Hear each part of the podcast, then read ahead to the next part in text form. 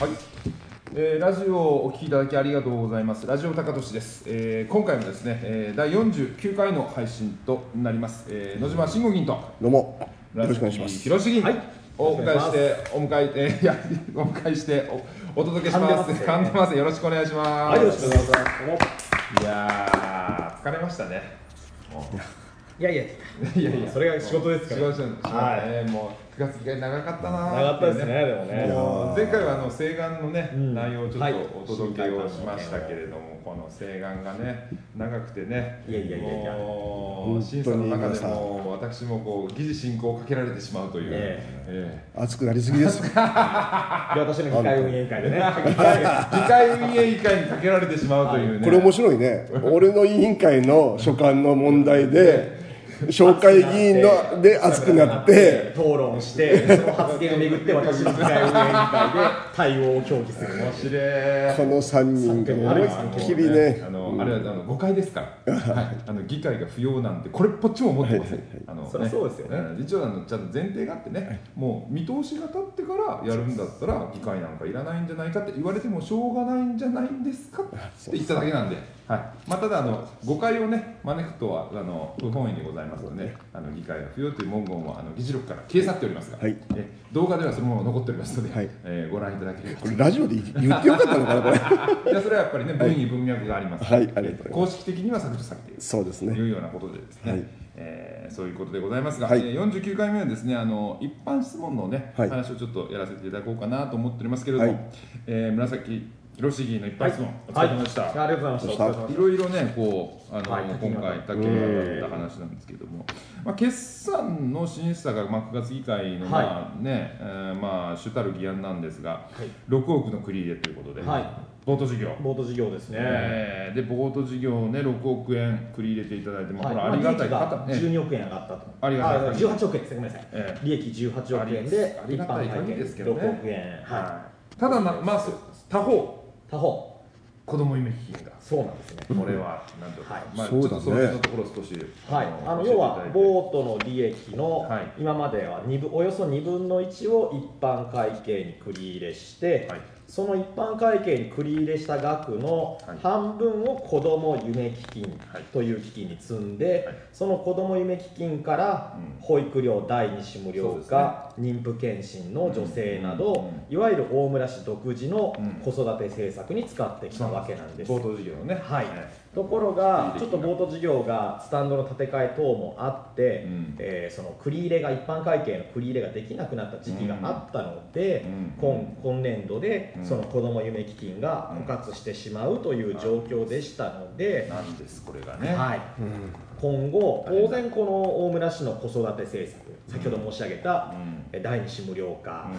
妊婦健診の女性等々は、うんこれ絶対やらなきゃいけない事業だと私も皆さん思いん、でますそれはそうですよ。ですよねそれはそうです。ですよね。うんですので、そうなった時に、じゃあ今後どうするのか、ボートの財源を今後当て続けてやっていくのか、うんもう市の一般ね一般財源で当ててやっていくのうか、ん、もうここは議論待ったなしなんですよね。そうですよね。でナイターもこれから開始すると、まあうんボート事業のある程度利益も上がってくるでしょうから、うんその時に一体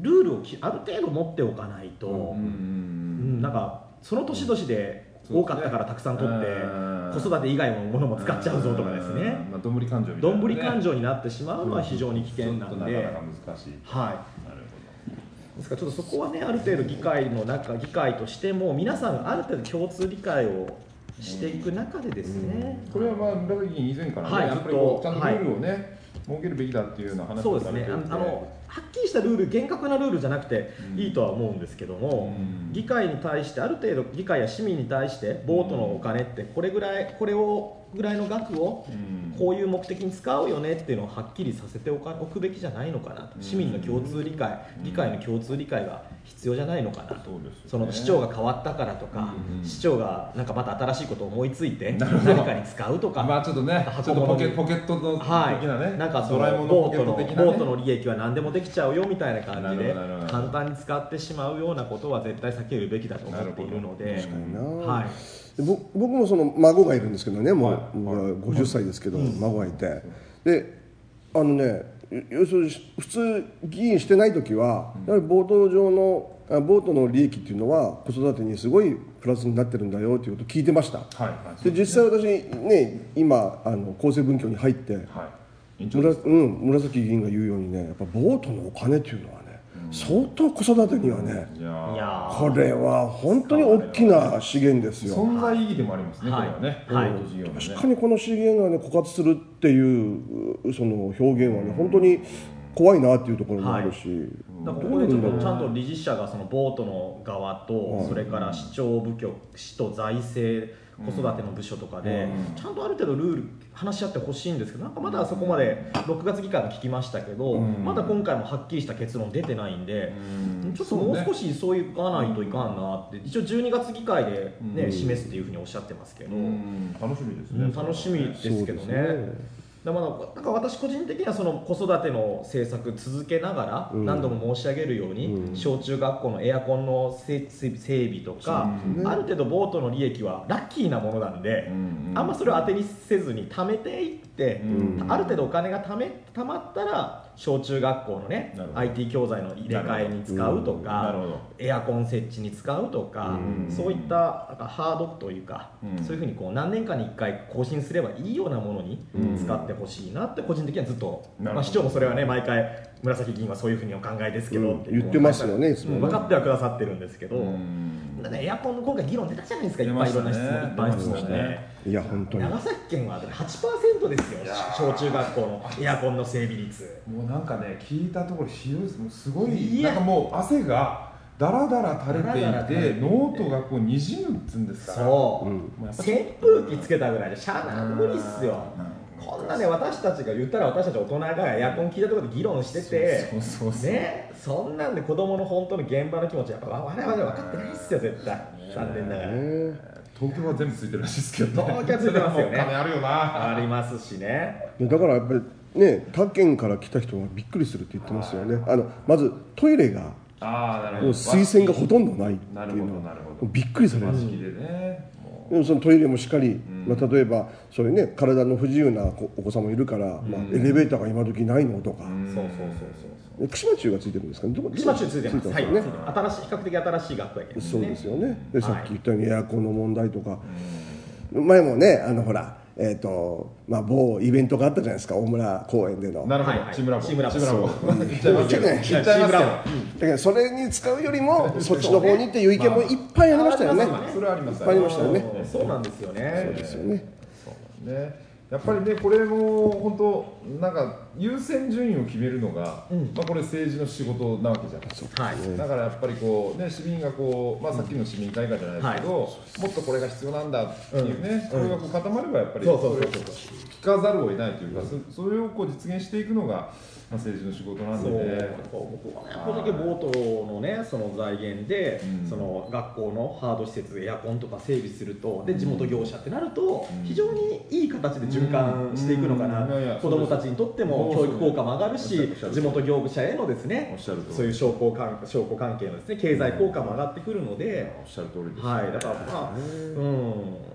ある程度そういうふうになんか目標を作ってほしいなって市長に、うんそのボートの財源を使ってこれから何億円か貯めてその今回中期財政見通し出たじゃないですか、うんだからボートの財源見通しと、うんボートの財源を使って何を整備していくかっていう見通しをこれから10年間とかうん作ってもいいのかなって、うん5年間貯めて30億ぐらいになるとか、うんその中で何を整備していきますっていう順序をねうん立ててほしいな自分が市長だったらそうしたいななってる思ほどうんです、なるよほど、なるほど。ねえ、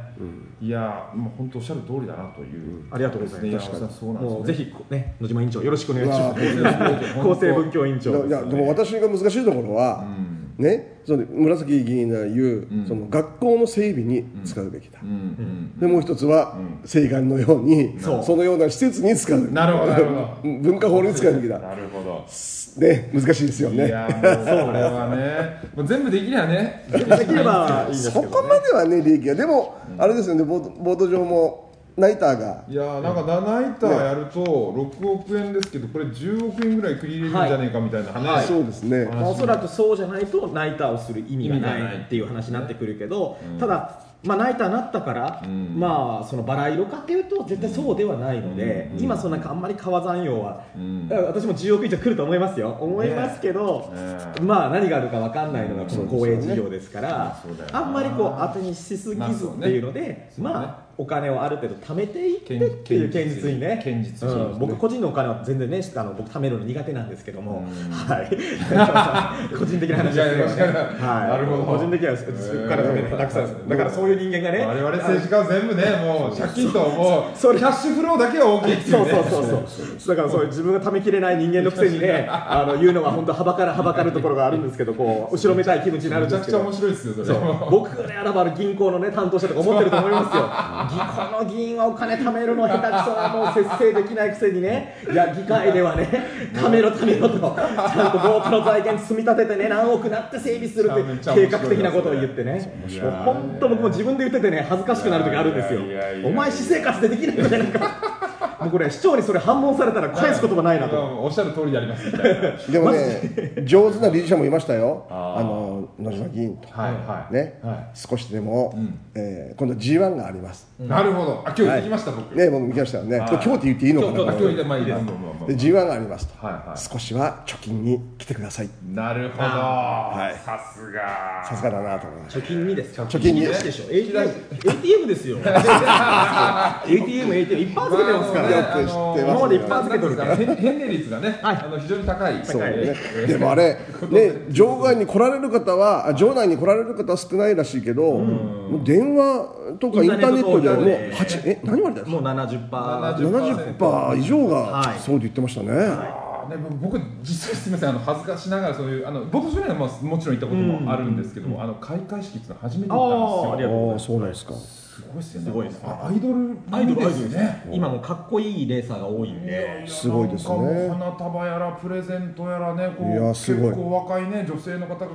みったいぱな。こうプロのスポーツ選手で一番って言ってもいいぐらい、んはいはこいう壁っていうかこう敷居があまりないんですよねいやツイッ感じタたーツイッターでやり取りできるし感じた入りはいは待いち出待ちで写真撮ったりとかできた普りする通んでにすぐ近くでね。普通ですぐやり取りできる。るし、だからもう本当、毎回追いかけてるファンからすると、選手覚えちゃうんですよね、うんあまた今日も来てくれたね、ありがとうみたいな感じで、ね、それで市外からの明らかにこれは市外県外の方だなっていう方が結構いたいみたや、いです多い、ね多いです、いや、追っかけていますから、すごいね全国、その選手追いかけて回る女の子とかいますからね、いやーもう雨だったんですけどねう、んしかも平日そう月月曜です月曜ですまよあ、この放送はちょっと違いますけど、ねはいあいのっぱいでしたねいっぱいです、月曜平日午前中雨降ってて僕初めて来たもんだから、うわこれどうすんだと思ってたんですよ人少ないんだなと思ういやいやこんなガラガラの中でねと思って違ゲいますートが開いたらわーっと人が走ってくるんだからそう、すごいすごいすごいでいやあす。れ本当だいぶねやっぱ大村にも本当貢献していただいててうんだからこそ何に使うかっていうのをしっかりそうですしよなねいといけないですそうでね。僕も前回の前々回だったから一般質問でそれはあそうですね、おはい話し、もうさせずっとも取らり上るげんでてくすけださどもって、私以外のね、取り上げてくださると、やっぱり嬉しいですね、自分一人の意見じゃだめなんでうん、やっぱりね、野島さんも取り上げてくださるんで、本当ありがたいです。トトとかでもねほら、自分がこう買った、えーくじっていうか、うんあれが、あのこの建物になっそたうんだとかスポーねツス施設になポったーツのんだ進とか行にねつながるとか、わかるじゃないですか。言えるじゃないですか言えますよね。でだから学校のまあエアコンでも、んその文化ホールでも、はいわかるこれは俺が少し貢献したんだっていう俺が少し貢献したんねだそうそれなんですよねそれが大事だと思って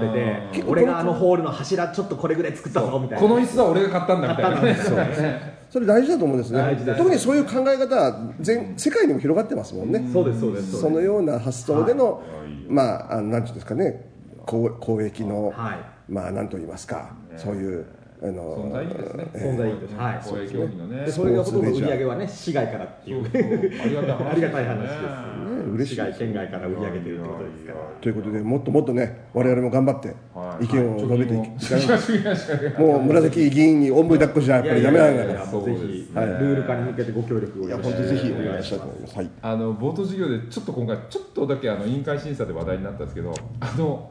ポスターとちょっとこう、ああの辺はねどどうなのみちたょいっなとお色気がねお色気セクシー路線でセクシー路線が行っちゃねってね、まあ、ただぼひょぼ私もちょっと実はその結構いろんな方からちょっとあれはうんどうかなみたいなうん話があったんですよ、やっぱりそあるんですのあの家族連れで行けるっていう、ねうんまあ、一応そういうレジャーだっていうような、うんげんあのせこれあれが18歳以上出入り禁止とかだったら、うんうんまあねまあそれはそれだろうというような話もあるのであれやっぱりこう子供も入ってくるんだからみたいなちょっと話がありまして、まあ、ちょっとあの審査で少しお話を、うんおさせてもいただいたり、うんまあ、あのちょっと申し入れはしたりしたんですけども、うんだからやっぱあれあれはやっぱこうあの企業局の狙いとしては狙いとしてはうんちょっとなんですかその。まあ、そのよ良い悪いも含めてとにかくちょっと反応が欲しかったみたいなちょっと冒険したみたいなね、うんうん話ですなるほどね。ねうんテレビのコマーシャルもそうですもんねそうそうそそううそうそうえっていういうような結ん構綺麗な女性のそ方うそがうそうだからまあ目立ってなんぼまあいわゆるこう炎炎上商法炎ですね上商法っつうのかなこんなのまあ注目された方がいいっていうね、まあ、これがいい方向なのかどうこうなのかちょちょっとまだ私も理解が、そうですねまあ整理がつきかねてるっていうところなんですけど、コアなファンからするとそんな線でいいっていう思っちゃうんですけど、ね、ああそうなんですよ、うんあのコアなコアな非常にコアな方か本ら当ボートレースを大好きなあそうフそうァンからするそうとあんな余計なことはそうすそるうなとそう別にあんなセクシーなねだからやっぱりものはいらんやっってぱいうやっぱりそこはあのターゲット戦略じゃないですか、はいだからあの競馬が大好きな人はあの今土屋太鳳ちゃんとかがやってる CM とか見るとイライラするっていう、うんでか土屋太鳳ちゃんとか可愛いと思って私も見ちゃうんですよ可愛いと思いますよなので競馬っていいなと思うでしょライトなお二人思う思うなんは、かね競馬興味ないお二人からするなんかとああい楽しそうみたいなうだからだからそれと一緒なんですよ多分あなるほのど土屋太鳳ちゃんとあの高畑充希ちゃんとか出てね、はいはいはいはいあのイケメン君も出たりしてそうそうそうそうなんか競馬楽しそうだなでしょ、うんでも私みたいに競馬を長年やってる人間からするとなんだこれはなるほどなるそんな路線そんに行くんじゃないでも私たちみたいなコアなファンは、はいあんなどんな CM しようが買うんですよなるほどやるんですよだからもうはっきりいらないですそもそもいらないそんな日はいらないとだからそういう意味ではなるほどまなあこうまあまあ彼らの狙いっていうのはボート局がね狙っているのはあーまあ、正しいのかどうかっていうなるほどなってくるんでしょうけどね面白い面白いなだからそこはマーケティングですよね結局ね、まあでも本当なんかそういうコアなファンの方の売り上げがもう8割っですよねて言言っってますからてねますからねどどこをこう見てやるのかっていうのはねすごい男の勝負の世界だみたいな、ガチガチでやった方が実はいいいいののかかも,、ね、もしれないですし知れないですよねそうやったら、うん、難しいですでねもささっきから聞いてるともはうボートボート上要するにあのボートレース大村ネタっていはい振り幅広いねい、広い広い広いです広いえさっきから聞くと白いですよ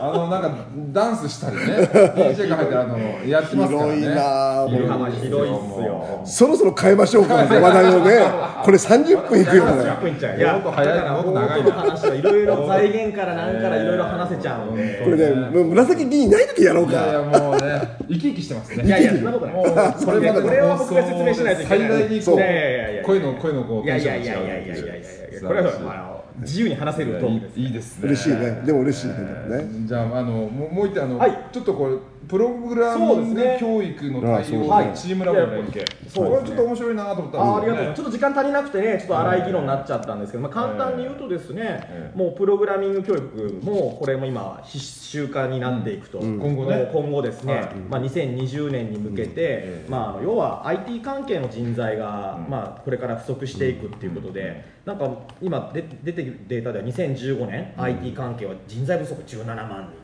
17万人で2030年になると59万人ぐらいになるとかっていうようなデータもあったりしていく中で今後まあもうねご存知のように私たちの身の回りに IT 関係のものは増えてるわけですから、うんこれから小学校は2020年、中学2021年、うん高校2022年に、うんその。ね、学校指導要領の中でうん盛り込んで教育をしていこうって話うで,、んで竹内さんなんかはもうかなりなるほど早くやってて DNA 私市な長るそほどうおっしゃるようにあの DNA DNA ラミレス監督がいなるるほど親会社のなるほど DNA が連携してまあ早いプログラムじゃあ早いですね早い取り組みしてて、動きはねで確かにまあこれこのねもう私たちの時代と違ってもうプログラミングできる子じゃないとうん実社会に出てもなかなか苦しい時代になってくるとは思うんですけど、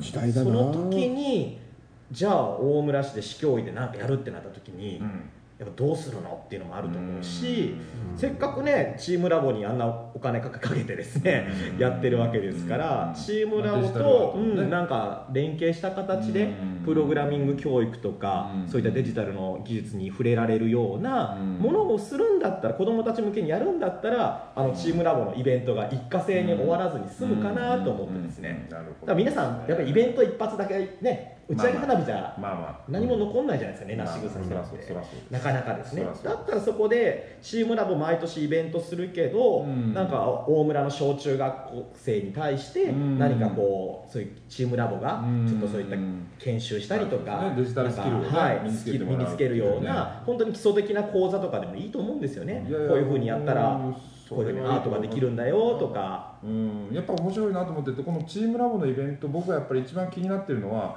結局その大村公園だけじゃな、大村公園じゃなくてもできるっていうことなんです、要は、まあ、ちょっとざっくり言ってしまうと、結局、まあ、お金払ってやる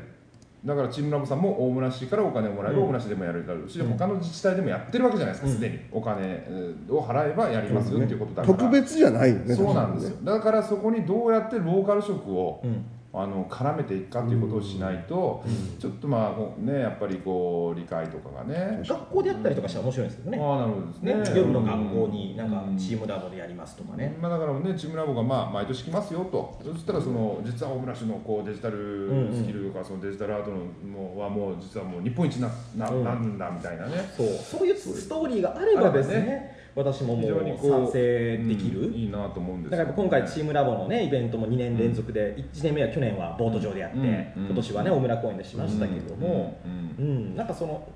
本当イベントやって終わりお客さん詰めて終わりっていうのじゃなくて、うんそうですねなんかその市民文化っていうか子どもたちのうん先々につながるような形になっていくんだったら、うん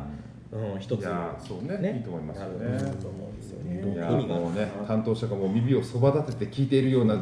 況が いやいやいいややいや耳は浮かびますがでもでもあのどうどうなんですかここはやっぱ中の方が中中の人にね、はいプログラミングについてはやはりこうお詳しい方お詳しいこの中にいろいウろェブエンジニアについては、はいねえどうなんですか中の人どどうなんですかおー声が聞けたな これやっぱりやっぱ声が聞けりた人材は不足してるんですか業界的人に材はは不足してますやっぱり事実なんですねそれはもう間違いないでですそれってやっぱりあれですかちょっとその私が今回取り上げたようにやっぱり日本のプログラミングのそういう IT 関係の人材の教育っていうのが遅れ開始時期が遅れてるっていうのは感一じつまはす給与が安いそうだねあ時間長いしね海外に比べると給与が安いですなるほど業界内ではかなりうんなる低ほいとど思いねます、ずっと色付けとかペそうそうそうそうやってる人たちでしょねえからそうやっぱりこう給与がね向上要は地位が向上しないとね、うんこれやりたいと思う人もやっぱり増えていかないということなんですかね、だであと専門学校とうか、んはいまあ、コンピューター系のたくさんありますけど、はいはいはい大体そこを卒業しても、うんえー実際エンジニアになれる人、うんなる人っていうのはもう本当に一握り、うんなのでまあ、実際その数字は見てないからわかんないんですけど多分10%ぐらいじゃないかなあ全体のあ10%実は私もねコンピューター学校卒業しててですねうかそう全然違う仕事してるっていうねいやいやいやいやうちもあのほら会社でデザインとかの仕事もややるんですけど、はいはいすっごい時間かかるんですよもう時間っていうか日にちがかかるんですよね、その納得していただけるまで、なるほどなるほどあーね一回やってしまうと最後までやっぱやらないといけないから何回も来るんですよねやっぱやり直しとかいやお世話になりましたもんいやとんいやとんでもないとんでもないだから本当そういう意味ではね確かにその見解が難しいよね、うんそうですうん、見解が難しいどこまでで切っていいのかとかどうしましょうルールもないしこうやっぱこのプログラミング教育は中の人にちょっとこう制作立案をしいていやただきましょう本か当に本当こういうね専門的な知見のある方に入っていただくのが一今回の放番いい送とは思う今回の放送は貴重ですよこれは文科省もあの総務省もなんかねそうですそうですあのす進めてられる事業ですよねそうプですログラミング教育に関してはえーでもすごいスピードでねこう変化していく変化していくけんねついていけないというか僕らが習ったことなんかもうこれっぽっちもぶつか もう役に立たない状況なんですけど、どうなんですかいや役には立ちますよあらそうですかやっぱり基礎はなあなるほどコボルとかね一番大事なのはやっぱり基礎うんなのでそう基礎が分かってると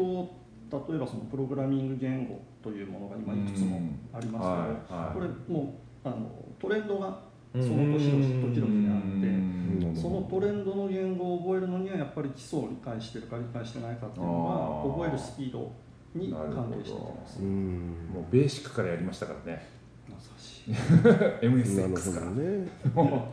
う懐あかしとい一つ補足すると、はい中学校は2012年からもうプログラミング教育は必修おおなってますあ、うんああそうなんですねあの技術家庭科の中にあー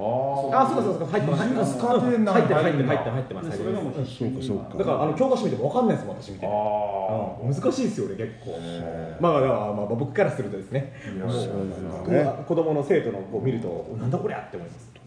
だ今からあくまで今回のうん小学校で小の学校プログラミング教育はプログラマーを育てるっていうのが目的ではなくうて、うんんえっとうんプログラミング的思考思考うんという言い方をどうもしてるみたいですけど、まあ、それを身につけることが目的なので、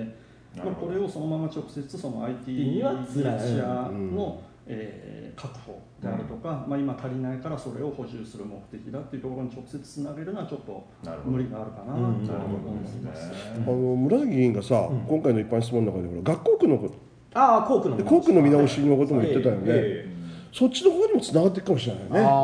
そのまあプログラミング教育が熱心だとかっていうあ例えばそうそうそう東大村小学校なんかそっかそっか30何40名はいないじゃないですか、はいはいはいで使ってるんですよねあのそう I- ICT I- はい ICT の iPad iPad をを使使っってての授業ですから